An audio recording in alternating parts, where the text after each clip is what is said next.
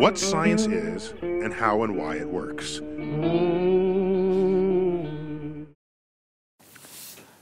Книжный червь, зубрила, ботаник. Знакомые слова, правда? Может, и вас так не раз называли. Но что не говоря, определить, что же такое интеллект, сложнее, чем придумывать прозвище тем, кто им не обделен. Это не вес и не рост. Нельзя просто обмерить человека и узнать уровень его интеллекта. Для каждой культуры, возраста и профессии у него своя особая роль. Но что такое интеллект? Этот вопрос не предполагает множество ответов, но ставит целый ряд не менее важных и интересных вопросов, таких как а что на него влияет и как его можно оценить? Это единичный элемент или он заключен в целом ряде навыков, способностей и талантов? Какова роль творческого и изобретательского начала? А генов, окружения, образования? А что с эмоциональным интеллектом? Большинство сходится на том, что лучше всего рассматривать интеллект как способность учиться на ошибках, решать поставленные задачи и применять знания в новых незнакомых условиях. Часто, чтобы сравнить умственные способности, мы прибегали к тестам на интеллект, но у них непростая и темная темная история, там затесались нацисты, так что,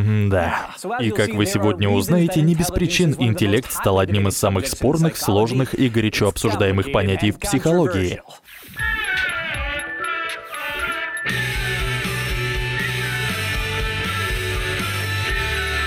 Дебаты об интеллекте. Что если я быстрее всех собираю кубик Рубика, но безграмотно пишу? Или безмерно одаренный художник, но не умею делить в столбик? Можно ли сказать, умен я или нет, основываясь на таких разных способностях, или все же для меня стоит подыскать другие критерии? На рубеже 20 века британский психолог Чарльз Спирман предположил, что у нас есть некий общий интеллект, который лежит в основе всех умственных способностей. Спирман назвал его G-фактор. Психолог признавал у людей особые таланты, такие как плетение плетение корзин, игра на саксофоне или решение кроссвордов, но и они подпадают под G-фактор. Спирман помог разработать статистическую процедуру факторный анализ, чтобы определить, как друг с другом соотносятся разные группы навыков. Скажем, человек с хорошим пространственным восприятием неплохо считает. Эта группа навыков относится к пространственно-цифровому мышлению. Спирман считал, что G-фактор объединяет все аспекты умственной деятельности человека, от архитектуры до навыков выживания, и поэтому те, кто справляется с одним видом когнитивных тестов, часто способны решать и другие. Но, как вы понимаете, сведение интеллекта к результатам одного теста — это дело сомнительное. Тёрстоуну, родоначальнику американской психометрии и противнику Спирмана, претила идея мерить всех людей одной меркой. Он провел 56 различных тестов и на основе их результатов вывел 7 групп умственных способностей.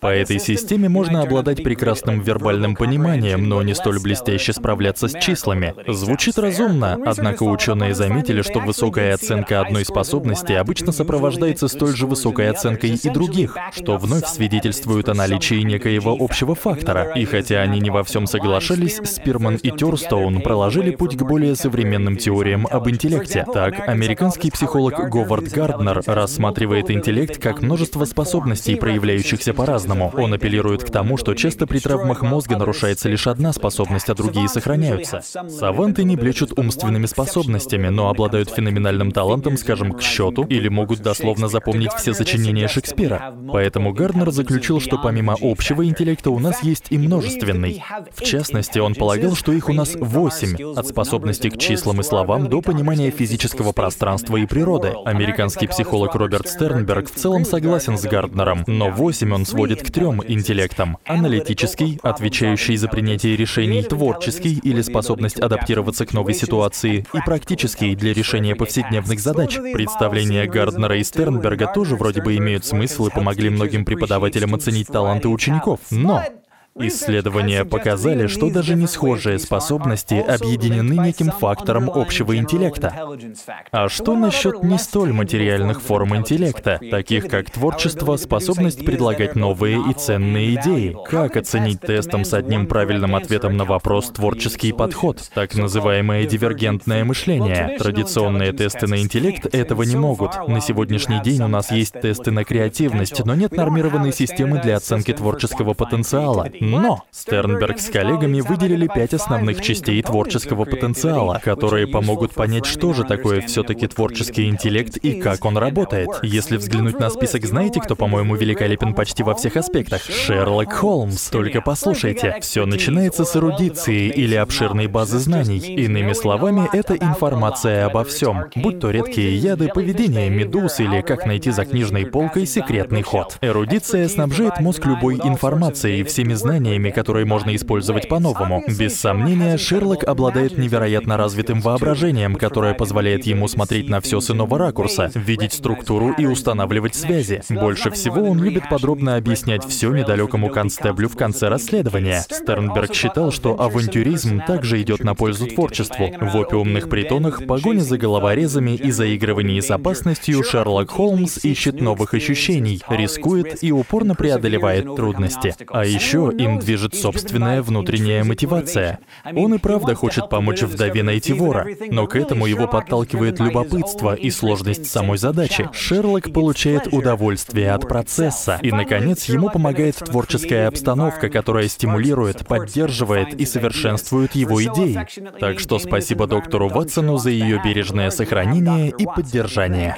Вне всякого сомнения, Шерлок научный и творческий гений, но он отнюдь не так силен в другом аспекте — эмоциональном. Эмоциональный интеллект в 1997 году описали психологи Питер Саловий и Джон Майер, не музыкант, другой. Это способность воспринимать, осознавать, управлять и использовать эмоции. Не знаю, как вы, а я знаком со многими умными людьми, испытывающими проблемы с общением. Блестящему математику порой не просто общаться с коллегами, соседями или персоналом в универмаге по соседству. Как и Шерлок, он часто раздражает, обижает и расстраивает окружающих. Воспринимать эмоции значит распознавать их по мимике, улавливать в музыке, фильмах и рассказах.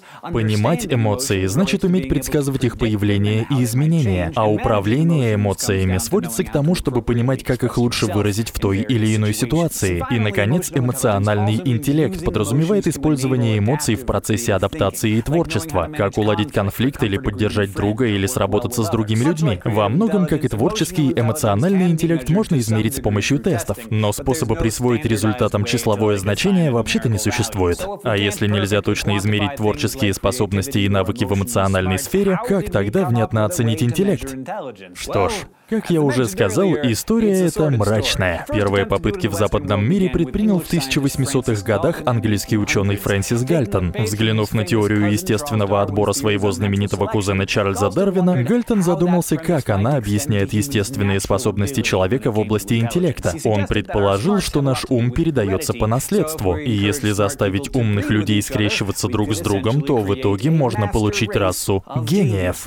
Если идея кажется вам несколько спорной, так это от того, что она и была крайне спорной. Учение о том, как, избирательно поощряя к скрещиванию одних и лишая этой возможности других, можно будто бы улучшить людей, называется Евгеника. Название придумал сам Гальтон, и через минуту я к этому вернусь. В начале 20 века, когда Евгеника обрела популярность, французское правительство постановило, что все дети должны ходить в школу. Многие дети никогда прежде не посещали занятий, и учителя хотели разобраться, кому из ребят нужна дополнительная помощь. Появляются Альфред Бине и Теодор Симон, французские психологи, которых попросили разработать тест на умственный возраст ребенка. Интеллектуальное развитие ребенка по сути соотношение его производительности и биологического возраста. И если шестилетний Бруно решает задание теста как средний шестилетний ребенок, то умственный ему 6 лет. Бине считал, что интеллект не врожденное свойство, а тест поможет определить способности ребенка здесь и сейчас. Он думал, что при должном внимании, самодисциплине и упражнениях способности можно развить. Иными словами, он не был евгенистом. Он надеялся, что его тесты помогут детям в обучении и выявят тех из них, которым нужно дополнительное внимание. Но кроме того, он боялся, что попади его тесты в плохие руки, с их помощью на детей повесят ярлык «безнадежный случай», что ограничит их способности. И не зря боялся, потому что именно это и произошло.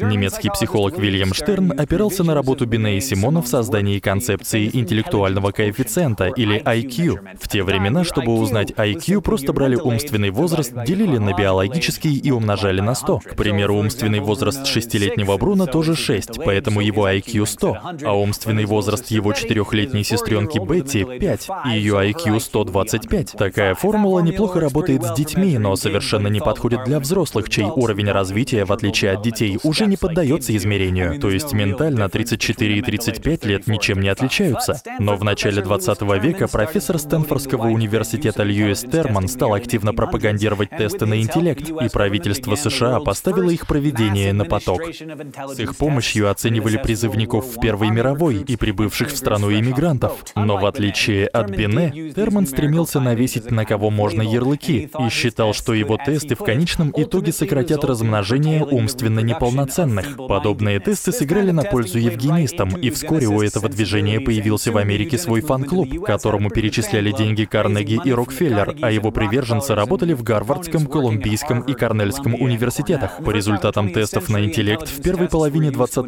века около 60 тысяч людей, треть которых калифорнийцы, подверглись принудительной стерилизации. Чаще всего это были белые женщины, родившие вне брака и проститутки. Но на этом усилия евгенистов не закончились. Существуют свидетельства, что в 70-х годах прошлого века бедные афро, коренные и латиноамериканки подвергались насильной стерилизации. А знаете, кто просто обожал Евгенику? Нацисты. Гитлер со своими приспешниками довели эту идею до поистине жутких пределов. Ради укрепления своей так называемой арийской расы, они стремились уничтожить все, что соотносилось с их определением слабоумия и иных нежелательных особенностей. Они стерилизовали или попросту казнили тысячи людей на основании IQ-тестов, целью которых скорее было выявить соответствие социальным нормам, а не уровень интеллекта. Вопросы были, кто такой Бисмарк и в чем смысл Рождества. Думаю, после этой истории вполне понятно, почему люди с недоверием относятся к тому, как составляют и интерпретируют такие тесты. Сегодня мы с вами узнали, что интеллект при тех определениях, которые вводились, явление вполне вещественное и измеримое. Но никто не может сказать, что постиг все ее генетические, экзогенные, образовательные и социально-экономические составляющие. Самое время представить себе интеллект как нечто, о чем нам предстоит еще многое узнать. В следующем выпуске поговорим о том, как интеллект проверяют в наши дни и с какими трудностями мы сталкиваемся. Кроме того, ваш ум обогатился знаниями о том, как мы понимаем и определяем разные типы интеллекта. Что такое G-фактор, а также что Шерлок Холмс невероятно умен, но эмоционально туп. Еще я рассказал об истории и методах тестирования интеллекта, показателях IQ и о том, как Евгеника перешла на темную сторону. И с тех пор у всех разговоров об интеллекте две стороны. Переведено и озвучено студией Верт Дайдер.